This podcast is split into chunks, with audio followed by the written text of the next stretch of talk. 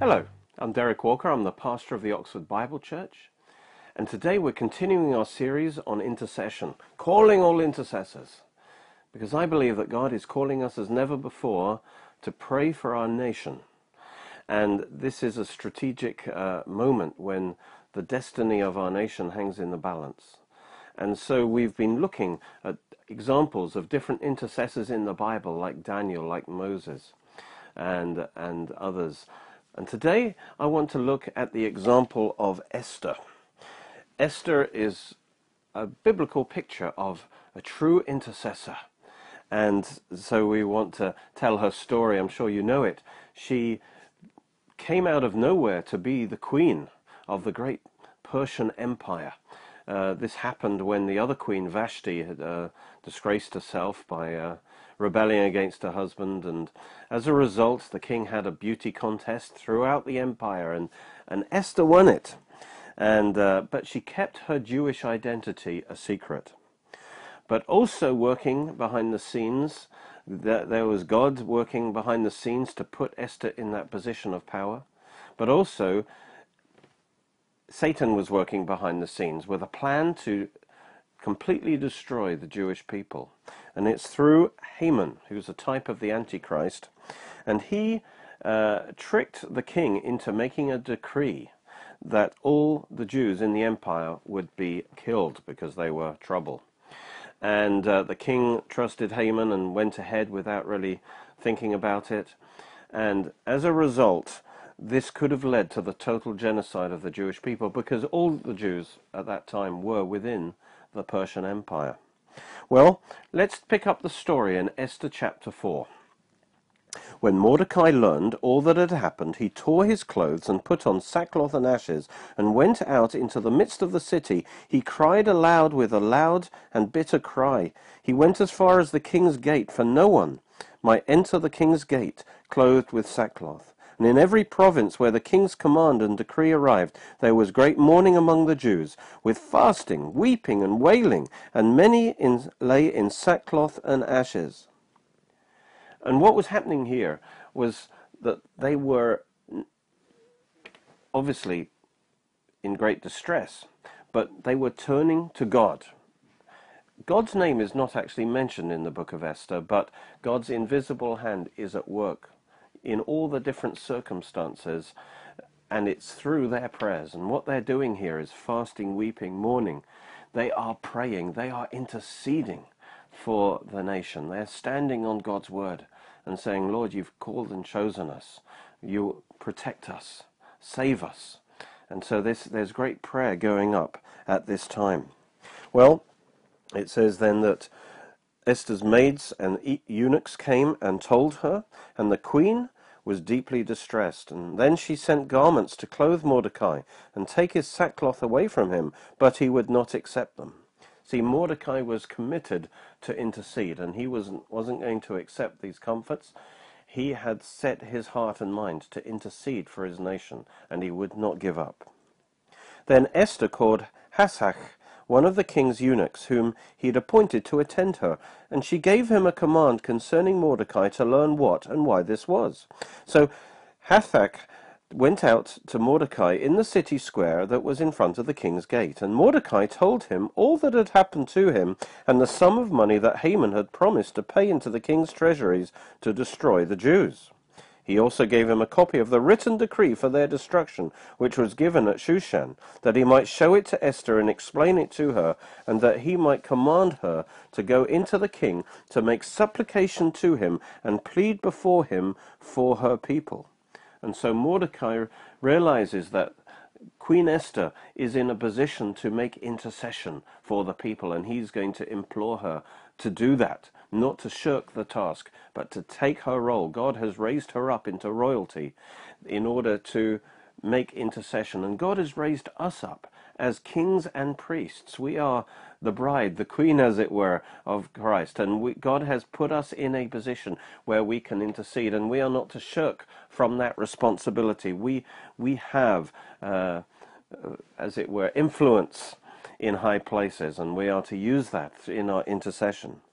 So verse 9 says, So Hathach returned and told Esther the words of Mordecai. Then Esther spoke to Hathach and gave him a command for Mordecai. All the king's servants and the people of the king's provinces know that any man or woman who goes into the inner court to the king, who has not been called or invited by the king, he has but one law, put all to death, except the one to whom the king holds out the golden scepter that he might live. Yet I myself have not been called to go into the king these 30 days. So they told Mordecai Esther's words. And so you can see the danger that Esther's in, because if she just goes in uninvited, she would lose her life. So an intercessor, in a way, has to be willing to lay their life down. And so you can see the pressure on Esther to preserve her life. And more than that, he hasn't called her for 30 days, so it might seem that she's not in his favor. We're going to see later why that was the case, that she hadn't been called for 30 days, which increases the danger she was in. Only if the king held out his scepter, representing he's holding out his mercy to that person, and then that person would lay hold of that scepter, would her life be spared. So she points out to Mordecai the great danger that she's in. And verse 12 says, so they told Mordecai Esther's words. Mordecai now told them to answer Esther, do not think in your heart that you will escape in the king's palace any more than all the other Jews. For if you remain completely silent at this time, relief and deliverance will arise for the Jews from another place, but you and your father's house will perish. Yet who knows whether you have come to the kingdom for such a time as this? And these are famous words. And of course, Mordecai was aware of Esther's fear and how she was pulling back. And so he gives her this word of encouragement that God gives to us too, to step up and not to pull back, not to put your own interest first, but to pray for the good of the whole nation. She was to represent the whole nation before the king. And we are to represent our nation before the Lord in intercession. And he says, if you don't do this, then judgment, trouble will come on you.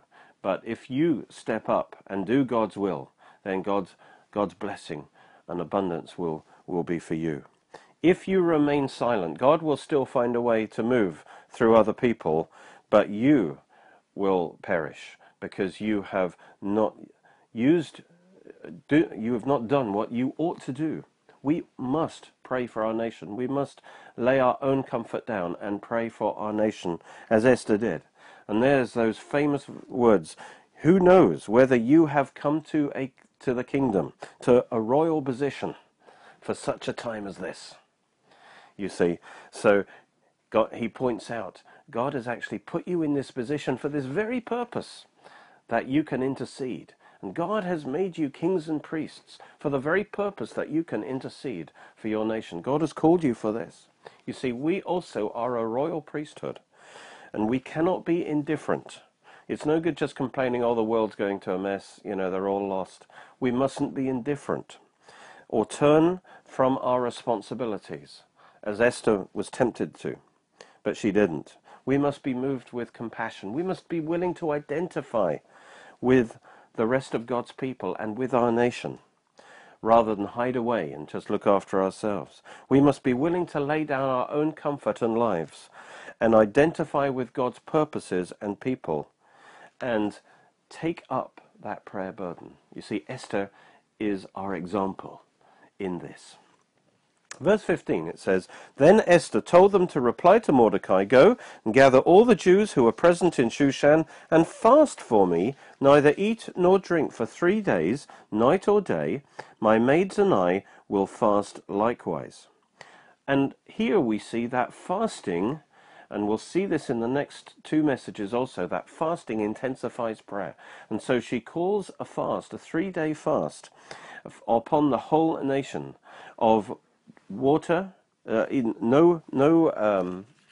food, but also no water. Now, normally when you fast, you would still drink water. But in this case, this is also a waterless fast because of the emergency situation. And in this case, there's a corporate fast of the whole nation. There are times when a nation or a church should fast corporately. We see that in the Bible.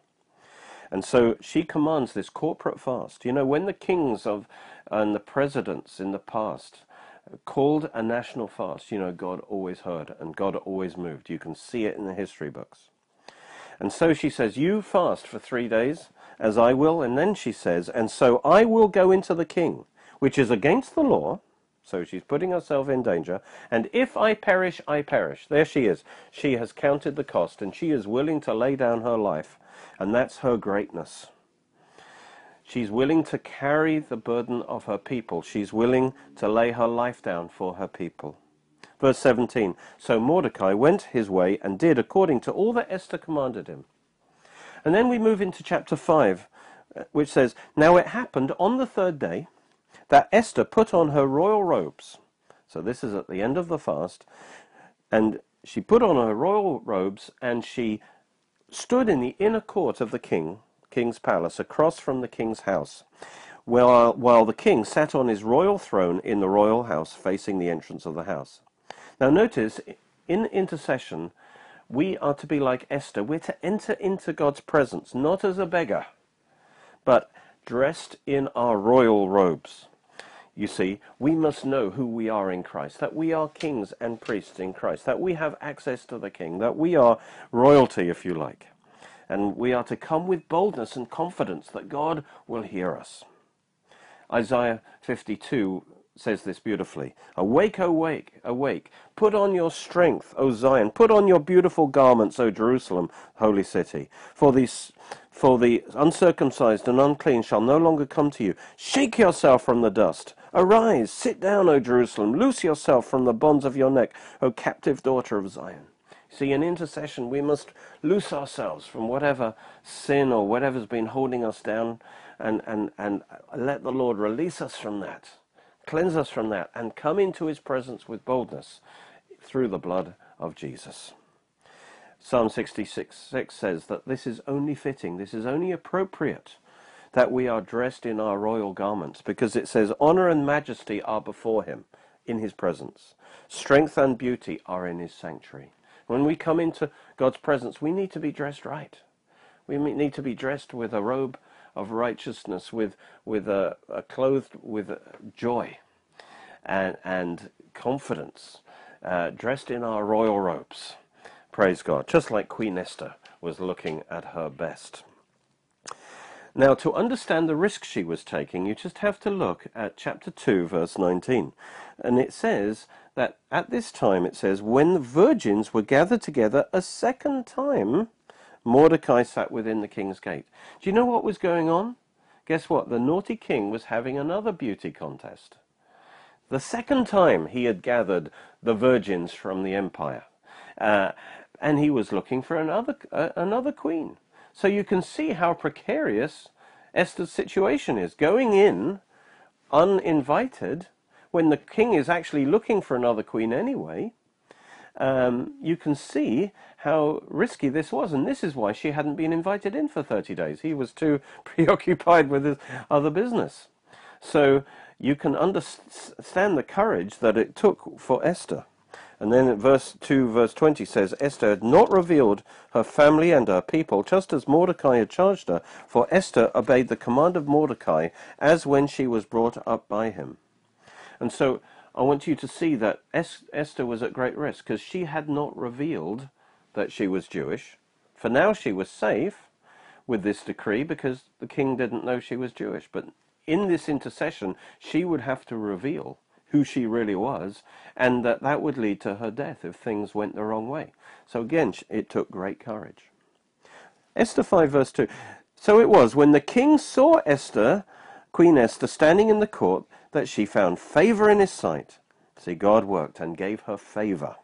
And the king held out to Esther the golden scepter that it was in his hand. And this signified the fact that he was willing to show her mercy rather than judgment. And then it says, Esther went near. and touch the top of the scepter. And that's what we to do. When we come to the throne of God, God holds out his scepter of mercy to us. We are not under his judgment. And we are to believe that and avail ourselves of that mercy. We come, we draw near to him, and we take hold of his grace and his mercy that he's extending to us. And the king said to her, "What do you wish, Queen Esther? What is your request? It shall be given to you, up to half of the kingdom." Real mercy. And so we see in this story that Esther prevailed in her intercession. And the rest of the story really is just the unfolding of the outcome of that intercession. God isn't mentioned directly in these events, but it's so obvious when you look at the different circumstances and how everything starts to happen, that God's invisible hand is at work, working everything together for good and for the deliverance of his people. And so he actually answered the prayer through controlling the circumstances that took place. But the victory was won through the prayer and fasting of the nation and through Esther's intercession. And the course of history was actually changed through her taking her place in intercession and releasing the mercy and grace of the king toward his people. You see, it's in intercession that we learn how to rule and reign with Christ, that we become the rulers God wants us to be. We are, as it were, like Queen Esther. The church is the queen, the bride, queen. And the church right now reigns not directly in the political affairs of man, but we do reign through intercession, through our position with Christ at his right hand. And as Psalm 110 says, we reign in the presence of his enemies. His enemies are not destroyed. And in the story, the enemies are not destroyed as such, but nevertheless, the intercession released God's power that caused his people to prevail over the enemies. The enemy was bound, and his plans were not able to be fulfilled as a result of that intercession. So her intercession shaped the course of history. And we too can shape the course of history and the history of our nation. And, you know, it says that she prayed for God to turn the heart of the king. And so likewise, we are to pray for kings and all those in authority. And we are to believe that God will turn their hearts. He will influence their hearts. He will direct their hearts, whether knowingly or unknowingly, so that their thoughts and their motives and what they do lines up with God's purposes. We can do that. Satan's trying to influence them, but through our intercession, we can turn that around. On the one hand, Haman is trying to influence the king. And had they not interceded, had they not prayed, had Esther not done what she did, Haman would have had his way. But through the intercession of God's people, praise God, the enemy's plans were thwarted. And this agrees with Proverbs 21 verse 1. It says, "The king's heart is in the hand of the Lord. Like rivers of water, he turns it wherever he wishes." That's a tremendous promise. The king, those in authority in the land, their hearts are in the Lord's hands. And if you pray, you can release the Lord to turn their heart, like turning a river in a new direction. You can turn their heart under the influence of the Holy Spirit. Their heart will be turned towards fulfilling God's purposes, whether they know they are deliberately doing it or not. God can overrule even their bad decisions and turn things for good. All right, and so we've seen the examples of Abraham, Moses, Aaron, Daniel, and Esther, and they display the qualities of a true intercessor that we should emulate.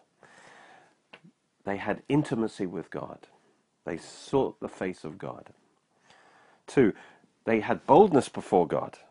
They knew who they were in their relationship with God. 3, they had conviction of God's absolute justice. 4, they were desirous to release mercy even to the undeserving. 5, their main concern was for God's glory. 6, they were dedicated to their task, even if it meant risking their life. 7, they were willing to identify with their people and the people they interceded for, to carry their burden, to be their representative before God. And finally, they were willing to be moved with compassion for the people. And then finally, they were persistent in their intercession. They didn't give up until that intercession was accomplished. Jesus said, men ought always to pray and not lose heart. You know, we see this given in an example in Luke 11, this persistence in prayer. Jesus said, which of you shall have a friend, and go to him at midnight and say to him, friend, lend me 3 loaves for a friend of mine. In other words, they're identifying with his friend. He wants to help his friend. And he's come to me on his journey, and I've got nothing to set before him. And he will answer from within and say, do not trouble me. The door is now shut, and my children are with me in bed. I cannot rise and give to you. So it seems like the prayer isn't being answered. But does he give up? No. I say to you, though he will not rise and give to him because he's his friend, yet because of his persistence, because of his importunity, his shameless persistence and insistence, his chutzpah, as the Jews would say, his boldness, his audacity, he will rise and give him as many as he needs. And so Jesus is saying in prayer, we must be persistent. We must push through and in intercession, because there is resistance. And that's where Ephesians 6 tells us that there's resistance. That's why we must be persistent. In Ephesians 6, 10 to 18, it's all about prayer. In verse 18, he gets finally to the praying always with all prayer and supplication in the Spirit. But the other verses are the kind of attitude and the spiritual posture we must get in before we can pray and intercede properly. And it starts in verse 10, finally, my brethren, be strong in the Lord and in the power of his might. Get that into that strength. Lay hold of his strength. Why? So that you can stand. And when you start praying, you're going to find resistance, but you can stand and persist through that prayer. He goes on and says, put on the whole armor of God, that you may be able to stand against the wiles of the devil. For we do not wrestle against flesh and blood, but against principalities, powers, the rulers of the darkness of this age, against spiritual hosts of wickedness in heavenly places. Therefore take up the whole armor of God, that you may be able to withstand in the evil day. And having done all, to stand. Stand therefore. And then he describes the armor. And so he's saying, be strong in the Lord. Get ready to stand. And then you're ready to enter into prayer. Verse 18, praying always with all kinds of prayer and supplication in the Spirit. And so you can see this attitude of standing in prayer, being persistent in prayer, not giving up because you hit some opposition, some resistance from the enemy. You stand until you've fulfilled your intercession, until you've prayed it through. And the final story I want to give you to illustrate this wonderfully is from 2 Kings chapter 3, verse 14 onwards. Elisha had become sick with the illness with which he would die. Then Joash, the king of Israel, came down to him and wept over his face and said, "Oh, my father, the chariots of Israel and their horsemen." And Elisha said to him, "Take a bow and some arrows." And so he took himself a bow and some arrows. Then he said to the king of Israel, "Put your hand on the bow." So he put his hand on it, and Elisha put his hands on the king's hands. Now, this is going to be a prophetic illustration, and Elisha here represents God. He's going to shoot an arrow. An arrow is a weapon of warfare. He's going to shoot this arrow against Syria, who was the enemy oppressing them at that time. And as the king was doing it, so Elisha put his hands on the bow as well. And this shows the fact that when we're about to shoot the arrow of prayer in the name of the Lord, then God's hand is with us. His power is with us to work through us, to release his power against the enemy as we pray. And then he said, "Open the east window." That's the window pointing to Syria. And he opened it, and Elisha said, "Shoot," and he shot. And he said, "The arrow of the Lord's deliverance, and the arrow of deliverance from Syria. For you must strike the Syrians at Afek until you've destroyed them." That's the key verse. And he says, this, what we're doing here is a picture of you striking Syria. This arrow that you shoot represents striking Syria. And we shoot arrows of prayer also. And what he's saying is you must be persistent. You must strike them and strike them again until you have destroyed them. Each time you pray, you push the enemy back. But you must continue until you've got the job done, until you've prayed through. And then he said, take the arrows, and he took them.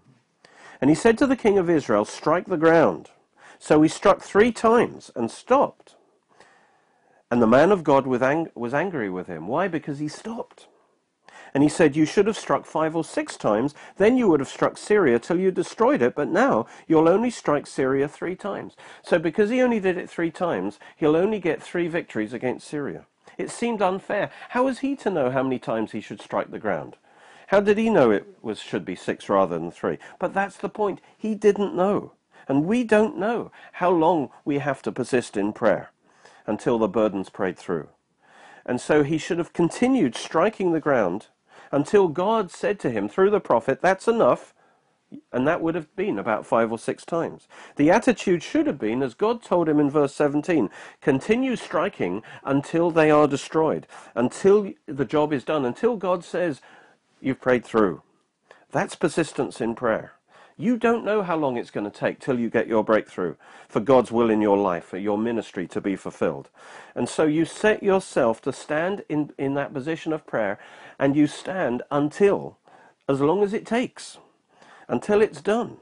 That's the winner's attitude. It applies to all of life, not just to intercession. That's the attitude we have. We stand and we keep interceding until we have got the victory. I'd like to introduce you to 3 of my special books on prophecy. This one, The 7 Times of the Gentiles, shows how there's a prophecy that predicts the rebirth of Israel in 1948 and the recapture of Jerusalem in 1967. Then I have one about the imminent invasion of Israel that speaks how Ezekiel prophesied a dramatic invasion from the north, and that's going to happen any time now, and we need to be ready for that. And then The Signs in the Heavens describes all the signs in the heavens in the Bible, and it applies to prophecy too. So you can get these books at www.oxfordbiblechurch.co.uk or by phoning 01865 515 086. Thank you for watching. You can watch more of our teachings on our Oxford Bible Church Roku channel and Derek Walker YouTube channel. You're most welcome to join us at our church services, which are every Sunday at 11 a.m. and 6 p.m. at Cheney School, Headington, Oxford, OX3 7QH. You can order CDs, DVDs, books and other great products from our online shop at www.oxfordbiblechurch.co.uk, where you can also make a donation to our ministry, or contact us on 01865 515 086.